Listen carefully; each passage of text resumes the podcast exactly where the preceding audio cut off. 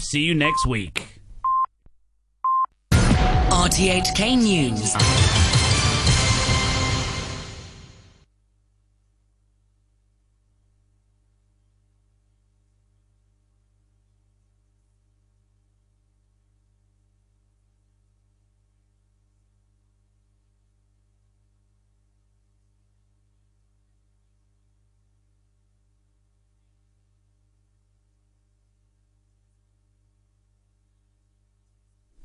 Hello there, maybe it's not the news, it's me again, Paul. Uh, we've got a little bit of a technical difficulty with the newsroom, which we're going to try and sort out. Uh, Supply of flats in recent years, but property prices remain high. It's also allocating more land for public housing development, increasing the ratio to seven to three. But speaking to R T H K after appearing on a radio program, Donald Choi says the private market simply can't solve the housing problem by itself. If you look at the present unaffordability in housing, uh, most of them actually because the subsidized housing supply uh, cannot catch up with the demand, so they are pushed to the private sector.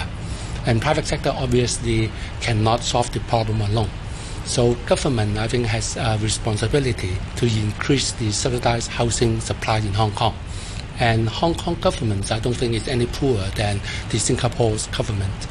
Uh, in Singapore, eighty percent of their population uh, live in government housing. And that is a model that I think worthwhile for us to consider. The Financial Secretary, Paul Chan, is expecting Hong Kong's G D P growth to be flat for the first three months of this year. The quarterly figure will be released later next month.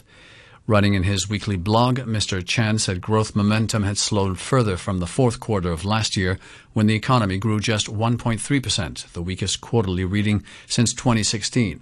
But Mister Chan said the slowdown may end soon, given recent positive developments in Sino-U S trade talks, adding that he's hopeful that the local and global economies will strengthen later this year. Labour Party lawmaker Fernando Zhang says none of the jailed Occupy leaders should have gone to prison for the public nuisance offences they were convicted of. He was speaking on R T H K's letter to Hong Kong after the sentencing on Wednesday of key figures in the twenty fourteen civil disobedience movement.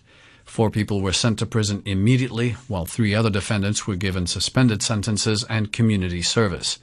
Mister Zhang said they would have pleaded guilty to charges of unauthorised assembly or resisting police. They were ready to accept the punishment of such offences, but to charge them with such vague and outdated offences in order to impose a much heavier punishment is clearly a political persecution. With their sentencing, Hong Kong's civilization and the rule of law is further deteriorating. Freedom of speech is further threatened.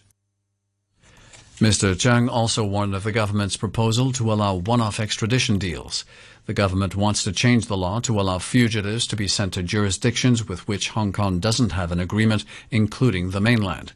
Mister Zhang said this will allow Beijing to capture political leaders of opposing views, journalists, academics, business people, or practically anyone they see as a threat.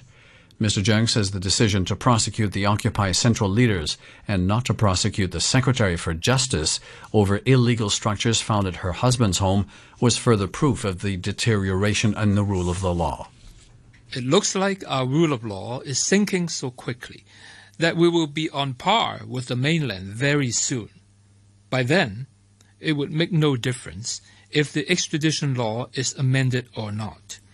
Hong Kong will become only a mainland city in the Greater Bay Area, and the one country, two systems promised in the Basic Law will forever remain a dream for the naive. Meanwhile, pro-democracy campaigners are set to take to the streets later this afternoon in protest against the extradition proposal.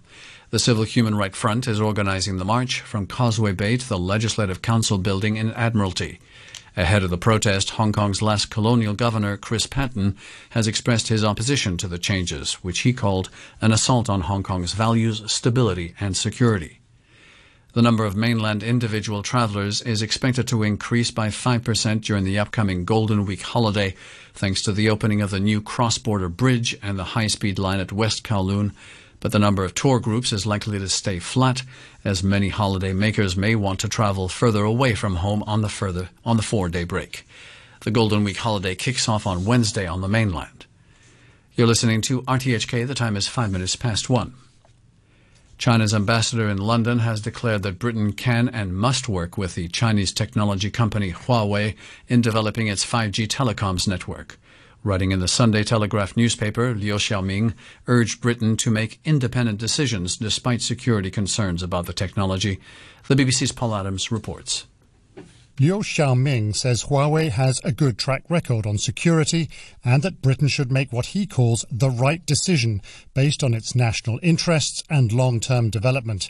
And in an apparent reference to American warnings about the dangers of allowing Huawei to supply five G technology, the ambassador says the U K should resist pressure and choose independent decision-making. He admits that in the case of five G networks, security concerns are understandable, but he says those risks must not be allowed to incite fear. A man has opened fire with an assault rifle inside a synagogue in California, killing a woman and injuring three other people. The suspect, named as John Ernest, a nineteen-year-old San Diego resident, gave himself up to police. At a rally in Wisconsin, President Trump said America's heart was the victim of the attack.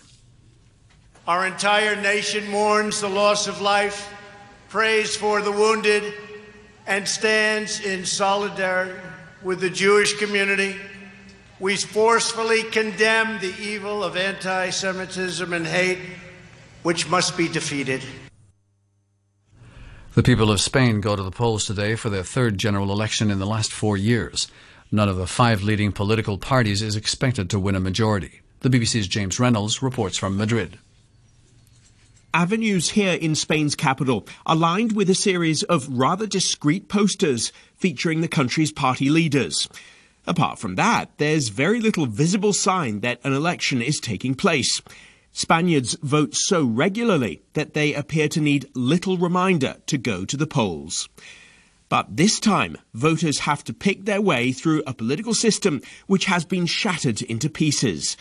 For the first time in recent history, five national parties are contending for a share of power. A far-right party called Vox is one of them. Its leaders attack multiculturalism and feminism, and they threaten to end self-rule for regions like Catalonia. The country's socialist prime minister, Pedro Sanchez, who led the final opinion polls, presents himself as a blockade against the advance of the hard right. Sport and the race for the English Premier League title could take yet another twist tonight. Manchester City take on Burnley, and a win would put them a point ahead of Liverpool at the top with just two games to go. City boss Pep Guardiola says winning the league gets tougher every year. The people know that you, before we really reached points close to nineties, now you have to be close to one hundred. So the standard was last season, and uh, we helped to Liverpool to achieve that, and Liverpool helped us to maintain this level. We communicate each other really well. There are also two key matches in the race for the Champions League places. Fifth-placed Arsenal go to Leicester in the early game before fourth-placed Chelsea visit Manchester United. United have struggled in recent weeks, fi- failing, falling to sixth in the table, and boss Ole Gunnar Solskjaer say they have to do better. They've all seen the reality the last few uh, few weeks, where we're at. The total points is seventy in average for every five last seasons. We're now on sixty-four, so that's where we're at, and that's not good enough, and that's not just down to the last six, seven, eight games. Lionel Messi has clinched an eighth La Liga title for Barcelona in eleven seasons as he scored the only goal in a one nil win at home to Levante. The Argentine star struck his thirty-fourth goal of the campaign after coming off the bench for the second half to help Barcelona wrap up the title with three games remaining. Formula One, Finnish driver Valtteri Bottas will be on pole position for today's Azerbaijan Grand Prix. He'll start ahead of his Mercedes teammate Lewis Hamilton, but it was a qualifying session with not one but two crashes. Here's the former Formula One driver Jolyon Palmer's take on it. It was a strange session, but we're in a strange place, and so often it is the case in Baku. Uh, red flags were the order of the day. And it was because we had Robert Kubica hit the wall at the end of Q one, brought out the red flags, they repaired the barrier as well as taking Kubica's car away. And then uh, the favourite, Charles Leclerc, did the same in Q two. So the session went on and we lost one of our main contenders. To end the news, our top stories once again. The chief executive of Chanakem says Hong Kong needs to follow Singapore's lead in housing. The financial secretary warns that first quarter economic growth is likely to be stagnant. The news from R T H K. Yeah, yeah, yeah. R T H K, Radio three. Ladies and gentlemen, this is a journey by D J. A journey which along the way will bring to you new color, new dimension, new value, value, value, and a new experience. Yeah, yeah, yeah, yeah, yeah, yeah, yeah.